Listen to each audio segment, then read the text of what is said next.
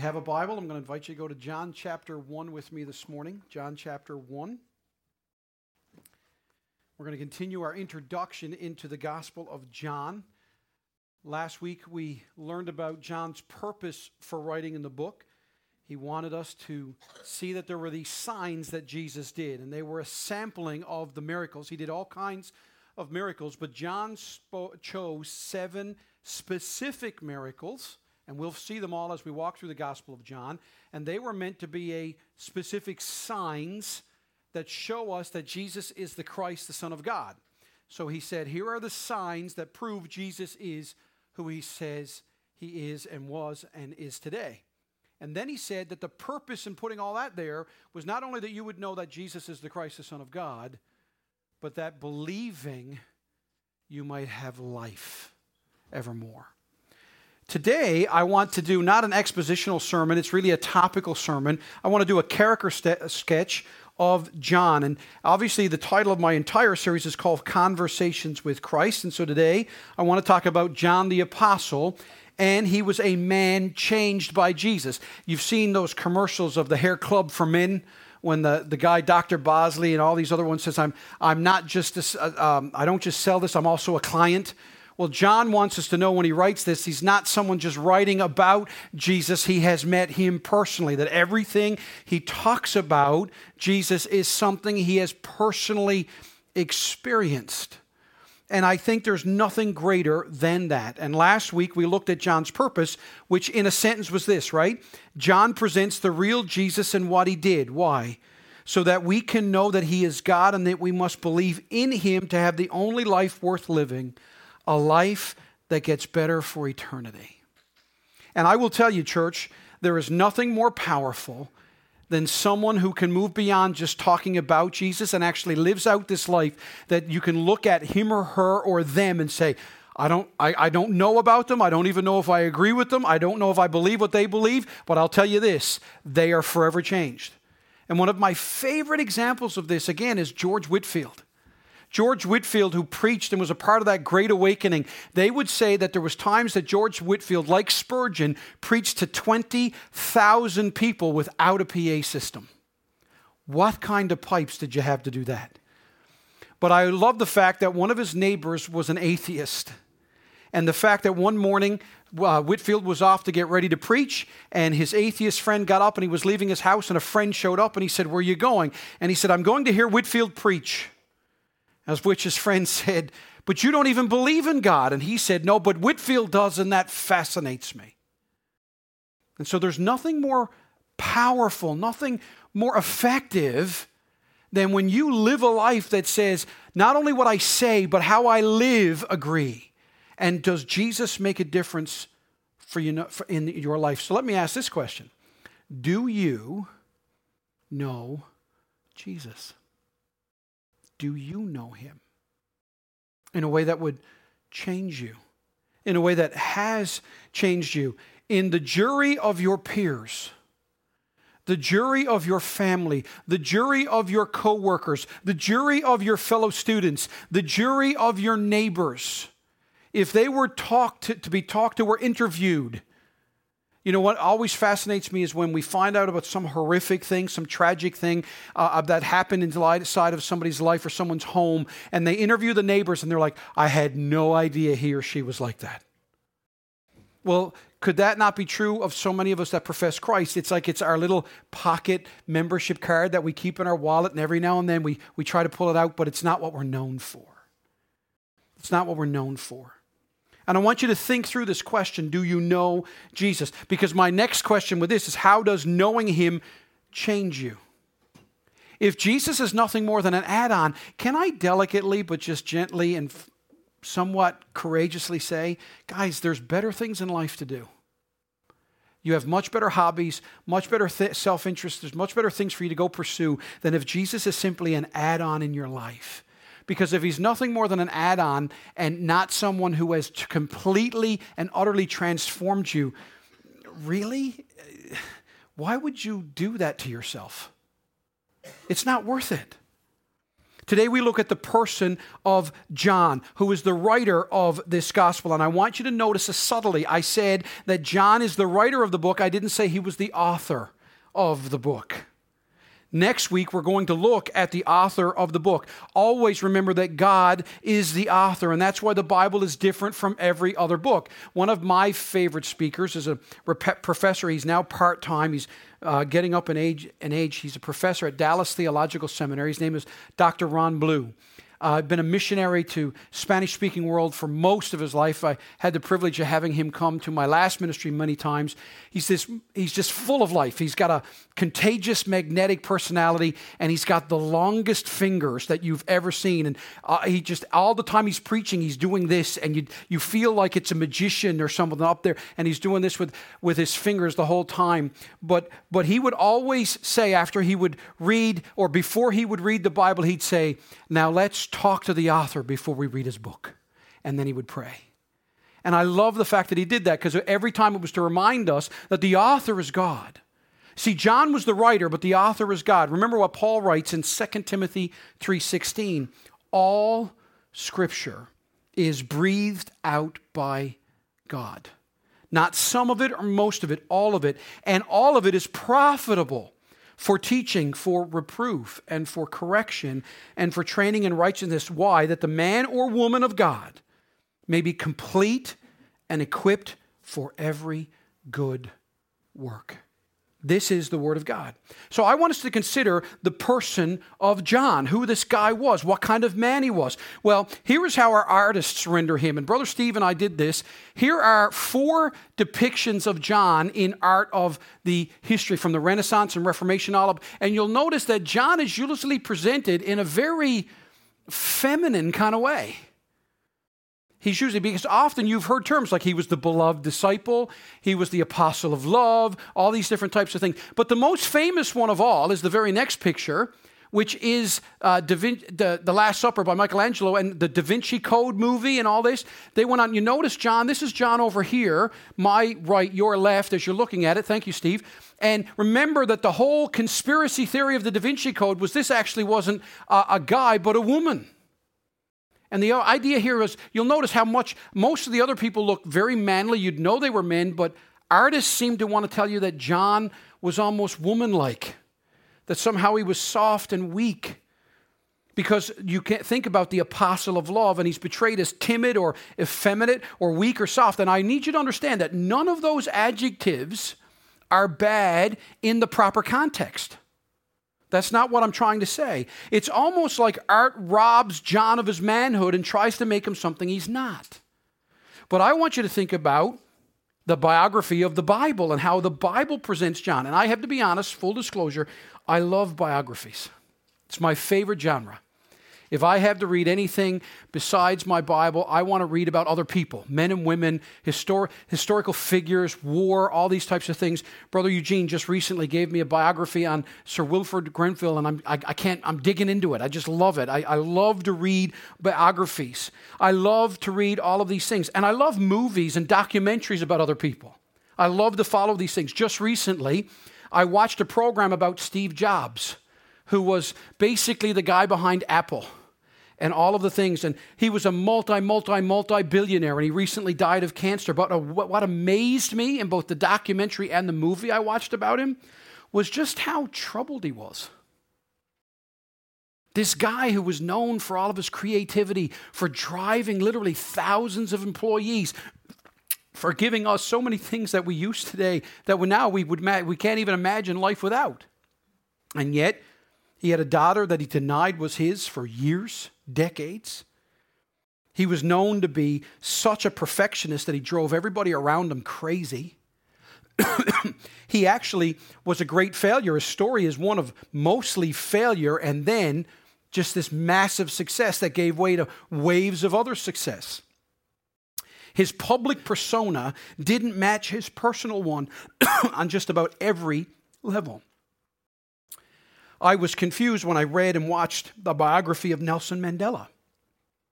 Because it seemed like Nelson Mandela was almost two entirely different people. Early on, Nelson Mandela, there was this terrorist version of him where he did all kinds of things to usurp apartheid. Excuse me. But then there was the freed prisoner, Nelson Mandela, this leader of a country, the Nobel Peace Prize winning version of Nelson Mandela that led a country into forgiveness and all of these types of things. And it's just a fascinating story. But one that really stuck out to me, in full disclosure, is my favorite. It's Charles Spurgeon.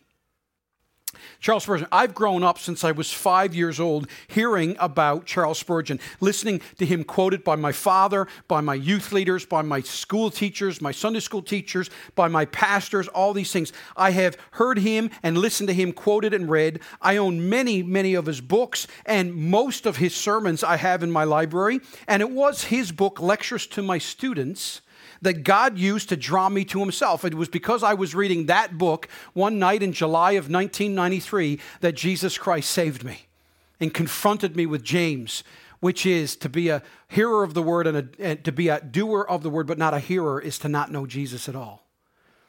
And so this convicted me. But as I started reading about my hero, Charles Spurgeon, I discovered a few things about this guy. I discovered that he was grossly obese and that in his later life they had to actually build an elevator to get him up on the platform so he could take the pulpit. I learned that he battled depression almost all of his life to the point where sometimes he was literally shut down in his ministry and he would have to take months off. I learned that not only was he did he battle depression, it was debilitating depression. Spurgeon would literally have to go to France to a cottage he had there and sometimes at one point in his life lay in bed for over 60 days never left his bedroom for over 60 days, just racked in depression. I learned that he was involved in several different controversies. I learned that he drank beer and smoked cigars. In fact, wrote most of his sermons on Saturday nights over a pint of beer with a cigar. That was quite controversial to many in my circle of friends as I grew up. He died at the tender age of 58, having literally burned himself out for God but he was used by God in ways that are still reverberating around the world to this day. But he was flawed. He was a sinner. In fact, Charles Spurgeon, William Wilberforce, Jonathan Edwards, John Wesley, George Whitefield, Isaac Watts, the father of modern hymnody, and of course, John Newton. They all share something in common. Are you ready for this? And here's my sermon for today in a sentence they were all sinners, saved by God to become saints, all because of a great Savior. If you really want to know what, I, know what I want you to know about John, he was a sinner that met a Savior and became a saint. That's what he was. John the Apostle, the apostle of love, the beloved disciple, as we see him in Matthew, Mark, and Luke, as you see him in the book of Acts, as you read his letters in 1st, 2nd, and 3rd John, as you read about him in Revelation, shows us again and again this sinner saved by God to become a saint of God, all because of a great Savior. Now, folks, listen to me. Pay attention. Being in a church or being with a group of people or helping a group of people doesn't make you a saint. A church can't make you a saint. A group of people can't make you a saint. A political leader can't make you a saint. You can't work your way to sainthood. You can't earn it. You can't buy it. Only Jesus has the power and perfection, the sacrifice and the servanthood, the holiness and the heart, the obedience and the ability to make anyone right with God. And any one of you in this room right here and right now. Anyone who is right with God is declared to be a saint right away, all because of Jesus. And that's why, why Luke tells us what he does. Luke says in Luke 15, just so I tell you, there will be more joy in heaven over one sinner who repents than over 99 righteous persons who need no repentance. So, in other words, get this. Luke is saying, Show me one man or woman that says, You know what? I am messed up and need a Savior. And there's more joy in heaven over that than a room full of people that say, I might not be perfect, but I'm not all bad. And there are too many churches filled with people like that. He says again, just so I tell you, there is joy before the angels of God over one sinner who repents. David said in Psalm 34 9, Oh, fear the Lord, you his saints, For those who fear him have no lack. So I want you to know, man and woman, I want you to know, church, if you believe in Jesus Christ, if you have acknowledged your sinfulness and your sinnership, and you have come to Jesus trusting in Him, you are declared a saint. You're already one. And it's not about your resume, it's about your Savior. That's what makes you a saint. That's why one of my favorite verses at the funerals of those who know Jesus Christ and die is Psalm 116, 15. Precious in the sight of the Lord is the death of his saints. If you know Jesus and you die, it's not the end. David Phelps is right. It's the end of the beginning. It's the end of the beginning.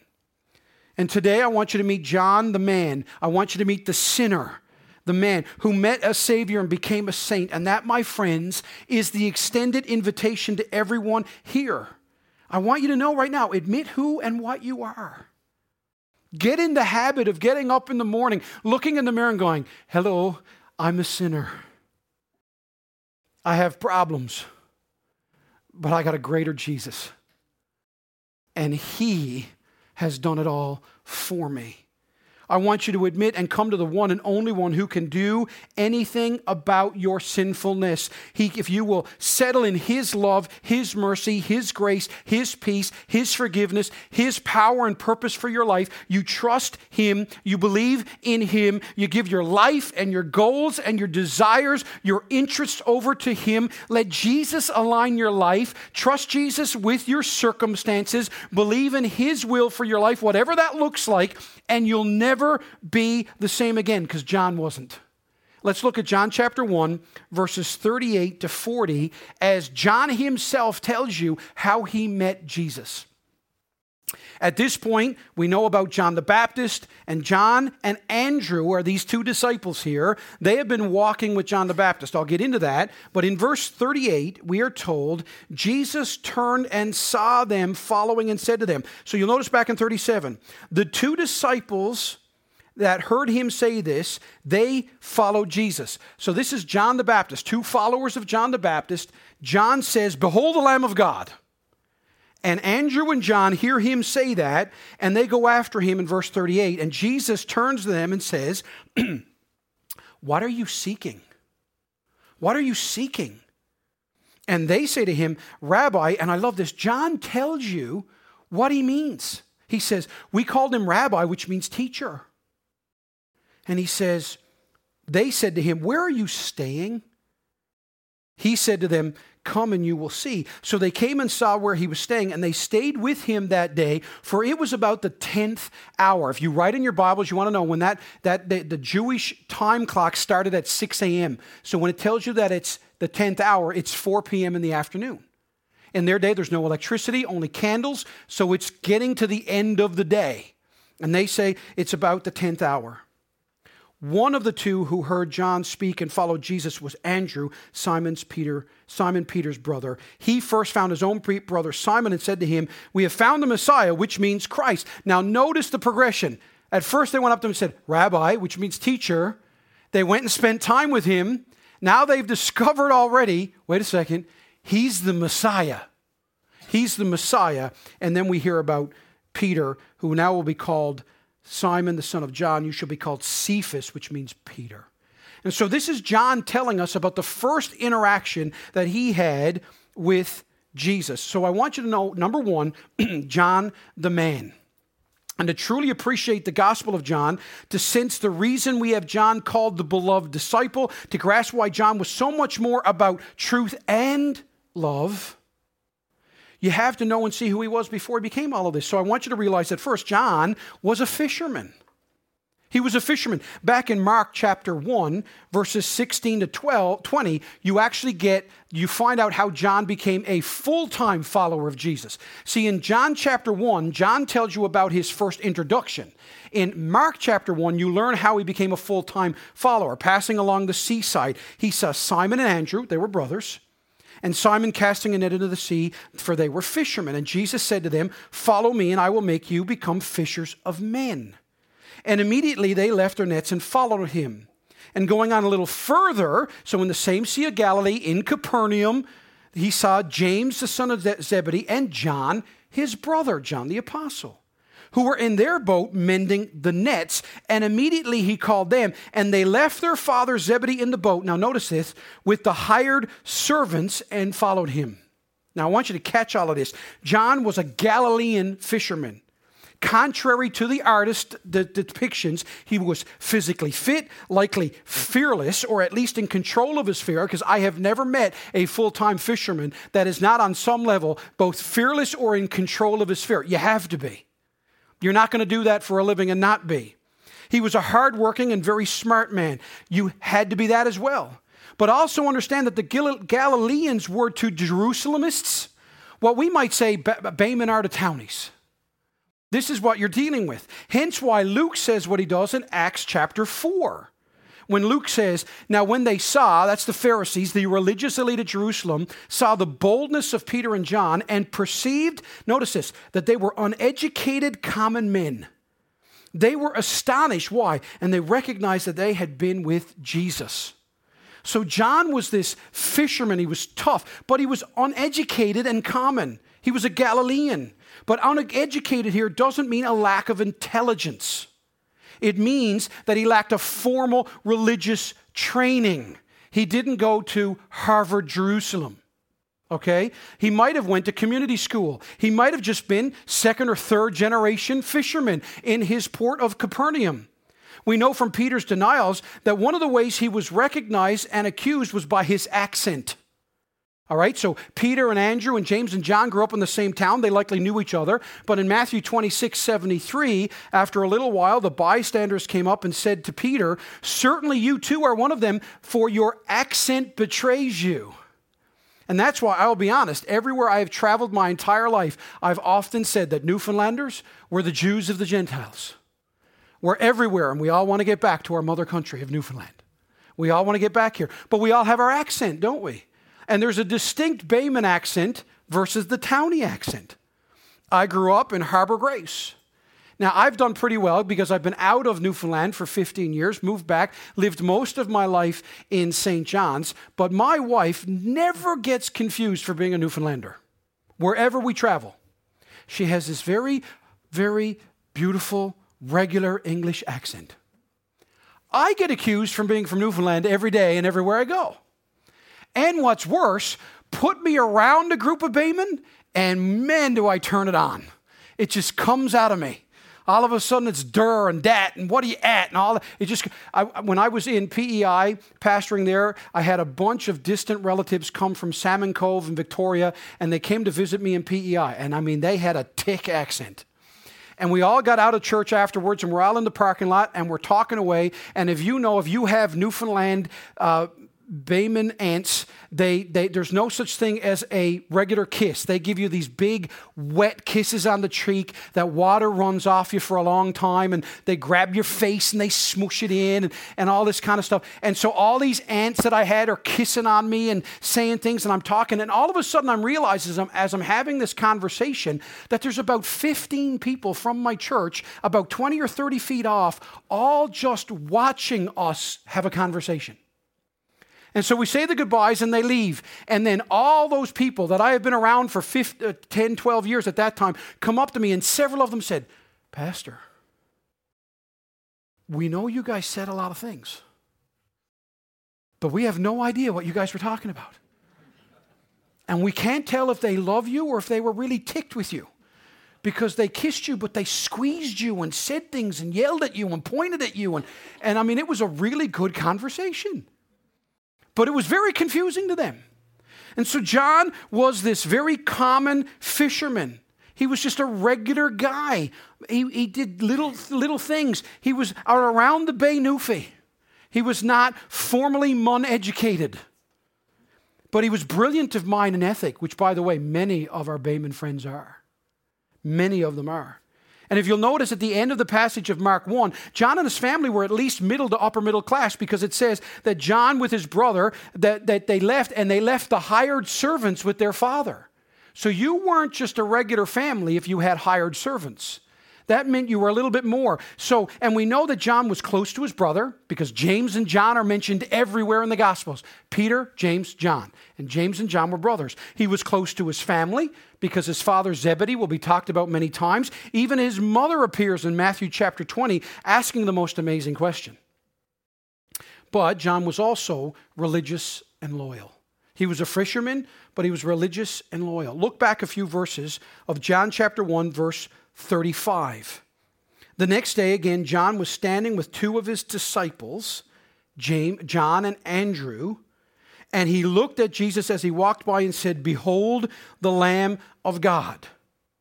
I want you to realize back, if you go back to Matthew chapter 3, verses 1 to 6, Matthew tells us about John the Baptist. And John the Baptist came preaching the wilderness in the wilderness of Judea, coming up as far as Galilee. And in those days, John the Baptist came preaching, Repent, for the kingdom of heaven is at hand. For this is he who was spoken of by the prophet Isaiah when he said, The voice of one crying in the wilderness, Prepare the way of the Lord, make his path straight. Now we're told that John wore a garment of camel's hair and a leather belt around his waist, and his food was locusts and wild honey. He must have been organic. Then Jerusalem and all Judea and all the region around the Jordan were going out to him, and they were baptized by him in the river. Notice this confessing their sins. So John the fisherman is already showing he's religious. He's already responding to John the Baptist preaching. He's already hearing that you're supposed to confess and cry out and all these things and be baptized, and he's doing it. But the moment that John the Baptist pointed out who Jesus was, John the Apostle goes straight after him. He goes right after him. He was loyal to John until John himself said, Here's one more important to me. Then John says, Well, if he's more important, I'm going to follow him. I'm going to go after him. John was religious, he was loyal. But I want you to know as well that he was self tempered and self centered. If you actually study how the Gospels portray him, one of the most interesting passages is found in Mark chapter 9, verses 38 to 40. John said to him, now this is John the Apostle says to Jesus, Teacher, we saw someone casting out demons in your name and we tried to stop him because he was not following us. In other words, he wasn't one of the 12. And so John says to Jesus, I want you to know this guy came along and he was trying to do stuff and we tried to stop him. But notice Jesus said to him, Do not stop him. For no one who does a mighty work in my name will be able soon afterward to speak evil of me. For the one who is not against me is for us. For truly I say to you, whoever gives you a cup of water to drink because you belong to Christ will by no means lose his reward. Yet here is this short tempered, self centered John saying, No, no, no, no, listen, this guy's not one of us. So he's a fisherman, he's religious, he's loyal, but he's also very self centered. Luke also records the same incident in Luke chapter 9, but we get a bit more background in that chapter. An argument arose among them as to which of them was the greatest. But Jesus, knowing the reasoning of their hearts, took a child and put him up by his side and said to him, Whoever receives this child in my name receives me, and whoever receives me receives him who sent me. For he who is least among you all is the one who is the greatest. Now you need to think about this, all right? This is why I want you reading your Bibles. This took place after the transfiguration when Peter and James and John go up on the mountain with Jesus, and Jesus is displayed in all of his godness, and Moses and Elijah is there, and Peter runs his mouth and says, Let's build temples for everybody. And Jesus says, No, son, you're out of your mind. And God says, This is my beloved son, hear him. And as they're coming down the mountain, Peter, James, and John are like, Jesus, man, this was cool. And Jesus says, Tell nobody. Keep it to yourselves until I tell you. And from that, they get down to the bottom, and the boys are like, Listen, what was that like? Can't tell you. Oh, and let me tell you something. But we must be in some important because I know stuff you don't know. And when God brings the kingdom in, we're the inner circle, boys. We're the dudes. And then they get arguing with each other. And they get arguing. And then, uh, if, if, again, in Luke, in verses 51 to 55, listen to this. When the days drew near for him to be taken up, he set his face to go to Jerusalem. And he sent messengers ahead of him who went and entered a village of the Samaritans. Now, these were like half breeds. They were half Gentile, half Jew. Jews hated them, and they hated Jews. to make preparations for him. But the people did not receive him because his face was set towards Jerusalem. Since Jesus was just going to walk on through, they're like, no, no, we don't, don't bother. Now notice this. And when his disciples, James and John, saw it, they said, Lord, do you want us to tell fire to come down from heaven and consume them? Hence why in Matthew they're called the sons of thunder. That's why they're called this. But he turned, Jesus, and rebuked them, and they went on to another village. In Mark 3 as well, they're called the sons of thunder. Thunder. So you've got this short-tempered, self-centered guy in John who, when, when he was thinking about his way, he didn't want people around him that if they weren't part of the inner circle, and if they didn't receive what Jesus offered, let's kill them. Let's just get rid of them. He is not patient. He's quick-tempered. See, he was moral, but a sinner. You see, this fisherman who was religious and loyal, short tempered and self centered, he was moral, but he was a sinner. He was a hard-working, moral, loyal, seeking man with a religious background, but he was flawed. He was a sinner. In fact, let me tell you, if you want to do some homework on this, read Mark chapter 9. It's an amazing chapter, but take your time and read it slowly you see how John every time was a part of these things. He saw the transfiguration, he was all a part of these things, but Jesus bemoans their lack of faith. And every time Jesus is rebuking John. You see, Jesus comes and says what he does. It's almost like John is confessing and the other apostles are confessing. Here's how flawed we are, guys. Here's how flawed we are. And later, John would write in 1 John chapter 1, verse 5, he says this, This is the message we have heard from him and proclaimed to you, that God is light and in him is no darkness at all. If we say we have fellowship him, with him while we walk in darkness, we lie and do not practice the truth. But if we walk in the light as he is in the light, we have fellowship with one another. And the blood of Jesus, his son, cleanses us from all sin. Now, notice what John says. If we say we have no sin, we deceive ourselves. Do you think it's not possible that John is giving you a bit of his testimony here? This fisherman who was hardworking, intelligent, loyal, religious, and moral says, You know what? I walked around thinking I had no sin. I walked around feeling like I had done the right things. I was following the right people. I had aligned with the right, but I was just deceiving myself because the truth wasn't in me. And then he says, if we confess our sins, he's faithful and just to forgive us our sins and to cleanse us from all unrighteousness. Thus, John the man, in order to be changed, but had, had, to have a relational experience that changed his life. Hence, John and his relationship. You see, John actually tells us about his relationship with John the Baptist and initial encounter and conversation with Jesus in John 1:35. But I want you to notice that John, while being loyal, was curious. He was curious because when Jesus, when, when John says, Behold the Lamb of God, and they follow, Andrew and John go after Jesus, notice in verse 38 and 39 what Jesus does. Jesus says, Not, why are you looking for me? He says, Who do you seek? It's sorry, it's not who do you seek, but rather what do you seek? Jesus doesn't turn to them and say, Why, why, why are you looking for me? Why are you looking? He looks at them and says, What are you looking for? What are you looking for? Do you ever wonder why he asked them that? Do you ever wonder why he didn't say, Well, listen, guys, I'm the Messiah. It's a good thing that you're following me. He doesn't. R.C.H. Lenski notes this the first word spoken by Jesus and John's apostle is a master question. It bids them look, look, searchingly at their inmost longings and desires because a hidden promise lies in the question What are you seeking? Jesus has the highest treasure any man or woman can seek, longs to direct our seeking toward that treasure in order that he or she may bestow it for our everlasting enrichment. You see, Jesus is not simply getting Andrew and John, the younger brothers of Peter and James, to acknowledge that he's the Messiah. He wants them to acknowledge that they're looking for answers. And aren't you and I looking for answers? Now be honest. Because you're either looking for an answer or you're working hard to deny that you are. Those are the only two states of humanity I've ever met.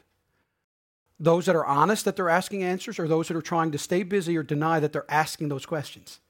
And what are the questions we are asking? Where did I come from? Who am I? Where am I going? Does God exist? And can I know him?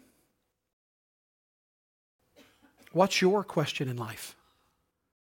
Why is there pain and suffering? Maybe that's your question. I get asked that a lot. If there's a God, why is there pain and suffering in the world? What about, will I ever be happy or rested or peaceful? Is there a chance I could ever be depression free or anxiety free? Have you ever said, Oh, that I could just ask God, why do I seem to struggle and nobody else does? What does real love look like? Or even feel like? Why can't I have friends? Why do bad people seem to win so much? Have you not wrestled with some of those questions? I've wrestled with every one of them and still wrestle with them. But Jesus asks, What do you seek? What's, your question?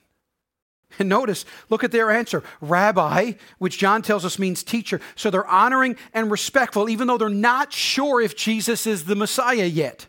And what's their question? Where, where are you staying? Where are you staying? Is that not like bait and switch? You know, they're not, they're, they're, they're not quite willing to go, well, we want to know if you're the guy.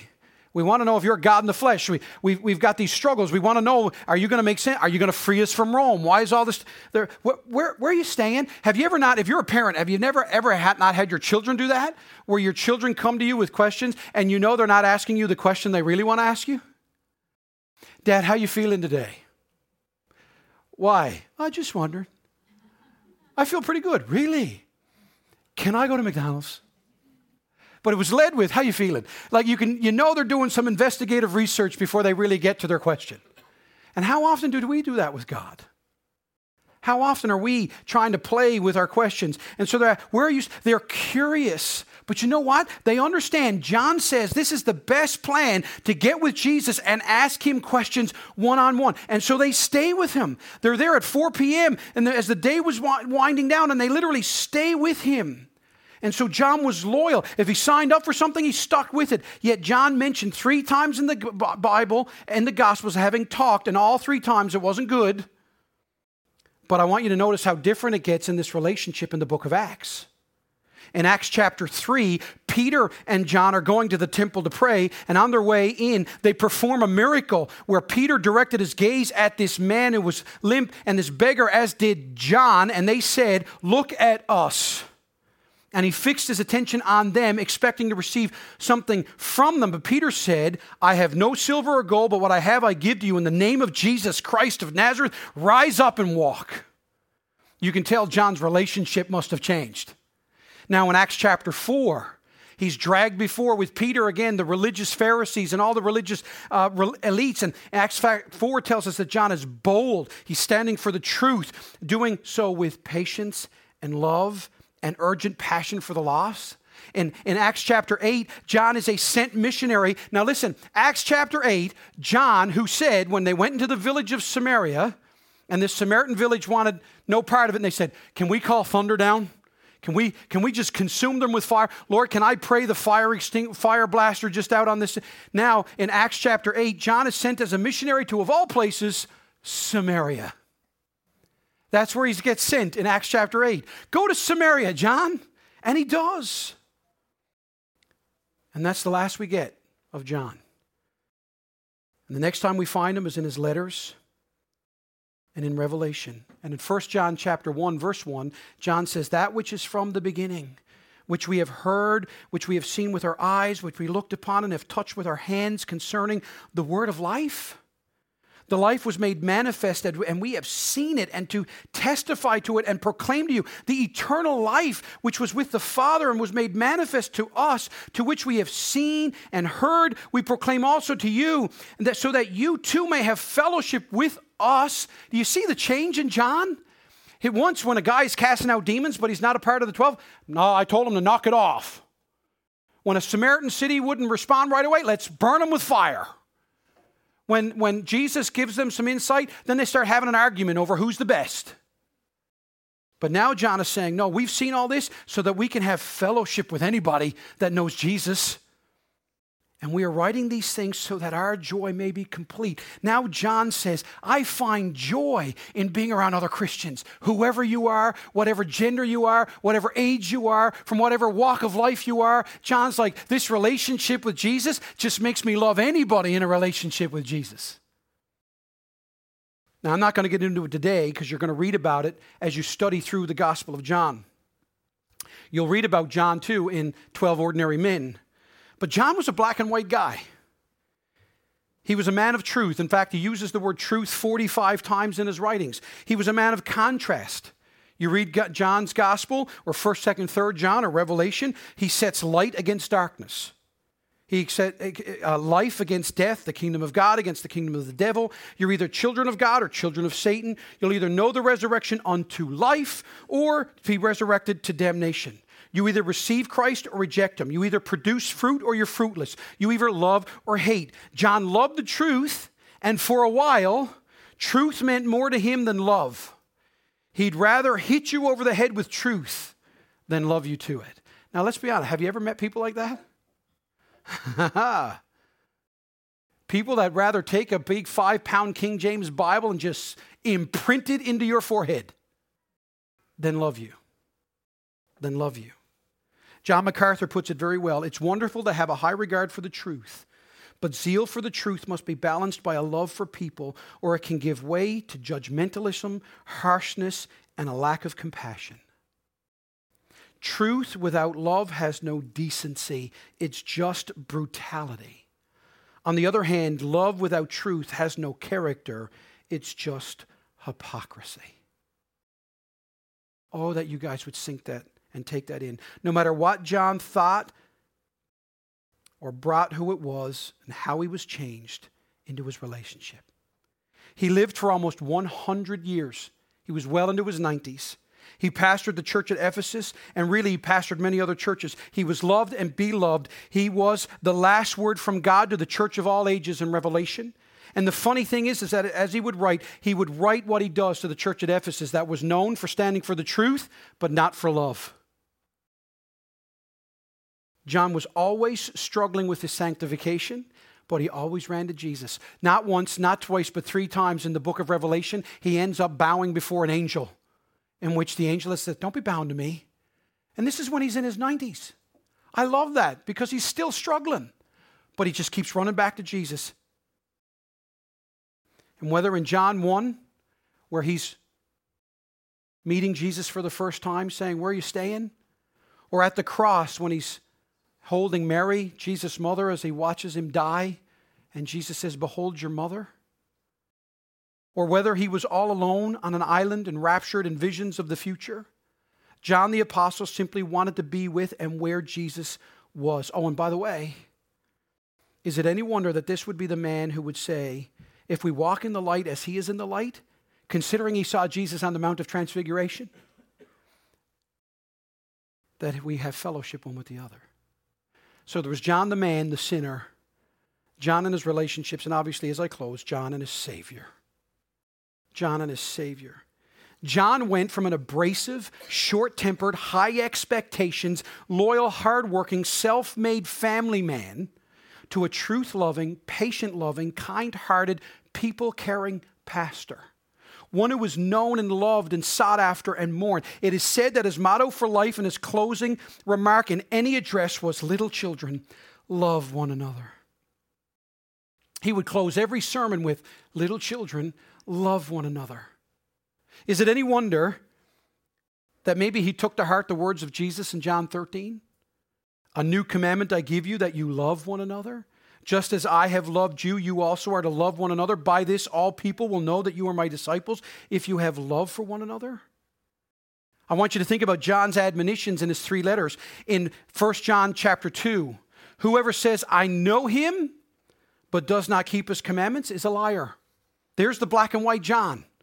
And the truth is not in him. For whoever keeps his word, in him truly the love of God is perfected. There's the love part of John. Said, John said, if you got truth, then you get love. John chapter 1 John chapter 3. See what kind of love the Father has given to us that we should be called children of God, and so we are. The reason why the world does not know us is that it did not know him. Beloved, we are God's children now, and what we will be has not yet appeared. But we know that when he appears, we shall be like him because we shall see him as he is. Now, notice this. And everyone who thus hopes in him purifies himself as he is pure. Truth and love, truth and love. 1 John 4 uh, lo- notice these verses. Beloved, let us love one another, for love is from God, and whoever loves has been born of God and knows God. Anyone who does not love does not know God, because God is love. In this, the love of God was made manifest among us, that God sent his only Son into the world. Why? So that we might live through him. In this is love. Not that we had loved God, but that he loved us and sent his Son to be the propitiation for our sins. Beloved, if God so loved us, we also ought to love one another. No one has ever seen God. If we love one another, God abides in us and his love is perfected in us. Do you realize just in those few verses, 13 times love is used? And yet it's all wrapped around truth. And finally, in John 5, listen to these words Everyone who believes that Jesus is the Christ has been born of God. And everyone who loves the Father loves whoever has been born of him. By this we know that we love the children of God when we love God and obey his commandments. For this is the love of God, that we keep his commandments, and his commandments are not burdensome.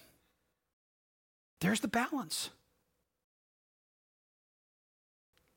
Jesus, in Jesus, John saw taught and exemplified and lived out and then given love and truth. John 3:16. For God so loved the world that he gave his only begotten Son, that whosoever believes in him should not perish but have everlasting. That's truth and love. John 14, 6. Jesus said, I am the way, the truth, and the life. No man comes to the Father but by me. John 13, a new commandment I leave with you. So, the Jesus, the Savior, who met this sinner and transformed him into a saint, because John learned the balance of life and relationship. He learned to balance truth and love. He learned a balance of ambition and humility. He learned to balance suffering and glory. And think about all that John saw in his life. He saw Jesus die. He saw his brother James die because James was the first martyr. He saw all of his friends and family die, heard of all the other disciples dying, including Paul. He saw the church succeed and then struggle. But he also saw Jesus alive and risen from the dead. He saw Jesus reigning on high in those visions on the Isle of Patmos. He saw the church preserved and redeemed. He saw the saints of all time for eternity with Jesus. He saw that there was indeed a time coming when there would be no pain, no tears, no suffering, not even death. He saw the healing of the nations, creation restored, and Jesus with it. Is it any wonder that his last words of revelation would be, He who testifies to these things says, Surely I am coming soon. Amen. Come, Lord Jesus. These were the last words of John. The grace of the Lord Jesus be with all. Amen. And so, as our worship team comes, I just have to ask Do you realize that everybody in this room, every one of you, we are all sinners? Every one of us. There's not one of you here that's not one. We were born that way, born an enemy of God born sinful. You simply grew up and lived out that sin- sinfulness. That's what you've done. Some of you have had the enormous general grace of God spoken about in Matthew by Jesus, right? He makes it to rain on the just and the unjust. You've grown up in moral homes. Your sinfulness manifests itself like the Pharisee. Look at me. Check out my good deeds. I'm not a bad person. And you then make excuses for your character flaws or you try to balance them out with your good qualities. But again, go with me to Matthew 4 where John the Baptist says what he does. We're sinners in need of a Savior. So, are you ready to surrender who you really are to become what, what Christ died to make you? Are you a sinner ready to become a saint? move from sinner to saint. Again, R.C. Sproul puts it like this We are not saints because of any work we do, but because of the work Christ has done for us. And so, will you live this saint life for Jesus? So, who of you this morning will embrace, I am a sinner, but I'm going to come to my Savior who will make me a saint? This is the writer of John. This is who he is a messed up, good guy who met a perfect, awesome Savior. And God made him a saint. And it didn't matter what his baggage was. Jesus said, Give it all to me. I don't care about your failures. I don't care about your righteousness. I don't care. Give it to me, and I'll make you a saint. Church, will you live like that today and this week? Let's close in prayer. Father God, I thank you for this opportunity to look into your word, albeit a little differently today. Lord, even through this, you've been teaching me how to depend on you. My voice has been doing funky things, and even Bruce, in trying to do a good thing, smacks his head on the television. And it is a reminder that even these interruptions and aggravations, inconveniences tell us that something's not right with life. I've had conversations already today with people that have talked about their knees hurting or their hips paining or their backs giving out or tiredness or fatigue or car accidents. Lord, every day, every moment of the day, we are reminded something's wrong and we're looking for something. And so, Lord, we kind of chase after you, and you're looking at us right now saying, What is it you seek? Oh, Lord, give us the courage to be honest. Let us come to you and say, Lord, I'm a sinner and I need to know you. I need a Savior. And Lord, when we trust in you, you make us a saint. So, Lord, whatever anybody's issue is, whatever their question is, give them courage to talk to me or to one of the other elders or to a friend before they go. If someone needs prayer, if someone needs to be encouraged, or someone even needs to say, I, I got issues, man. Lord, help us to just walk in the light as you were in the light and know the sainthood of Christ. In Jesus' name, and all God's people said,